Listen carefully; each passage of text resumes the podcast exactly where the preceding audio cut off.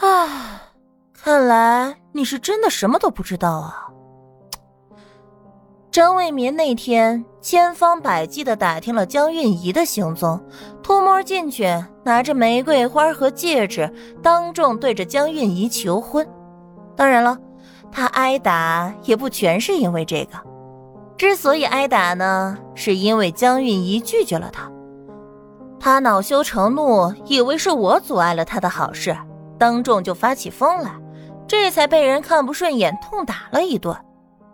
你巴巴的跟着他来上海，一副他身边女主人的样子自居，居然连他打算和别的女人求婚都不知道。你的位置在哪里呢？是他的贴身丫鬟吗？啊，真是一如既往的蠢。多说无益。话不投机半句多，咱们以后见面还是少说些话吧。唐宁轻飘飘的说完，就要往外走。程玉芬在他面前不是万分在意这个位置吗？那就让他看清楚，张卫民根本就没有把他放在那个位置上的行为吧。唐宁的话果真处处扎到了程玉芬的心上。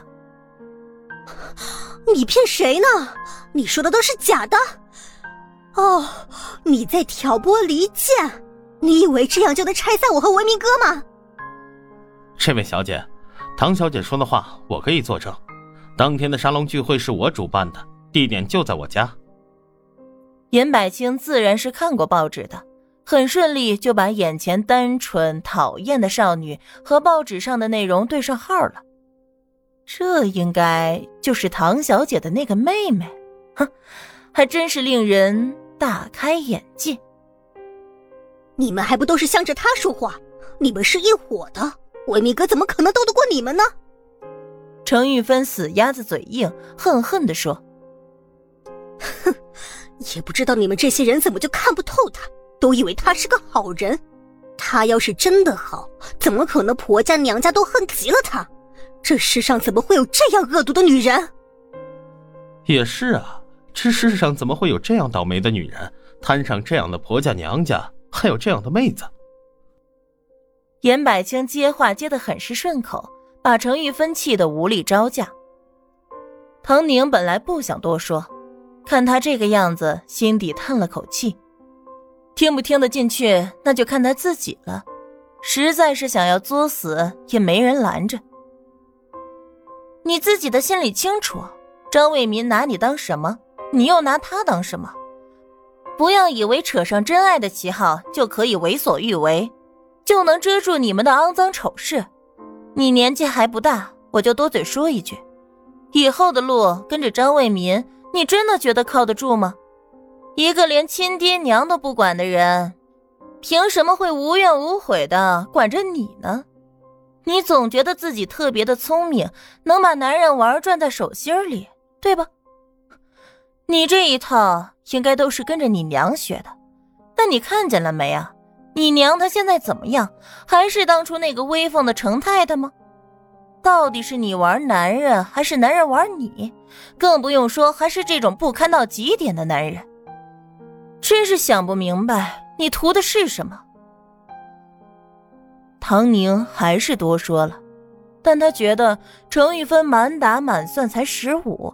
还是个未成年，哪里就知道真正的人生是什么样子呢？他只是长歪了，又贪心不足，愚蠢的扒着自己目之所及最光鲜的男人。他不知道的太多了，也并没有人想要教导他。唐宁不觉得自己是圣母，所以他只是说了说，并没有去做。至于听不听，听多少，看个人吧。小姐。干嘛和他说这么多？我看呀，都是白费口舌。小芳鄙视的看了一眼程玉芬，在张家和张卫民的那些肮脏事，他可是听说的一清二楚，心里对着程玉芬那是半点同情不起来。他说这话一点也不害怕程玉芬听见。我也是白说两句罢了。唐宁边往外走边回答。一行人很快就离开了，程玉芬呆呆的靠着墙，不知道在想些什么。维明哥去找江韵仪求婚了。他不是说江韵仪大小姐脾气，怕惹了江韵仪生气，才要叫她在家里做表小姐吗？现在看来，一开始就是打着要和江韵仪好的主意吧？连他都安排好了，表小姐，是不是比贴身丫鬟好一点啊？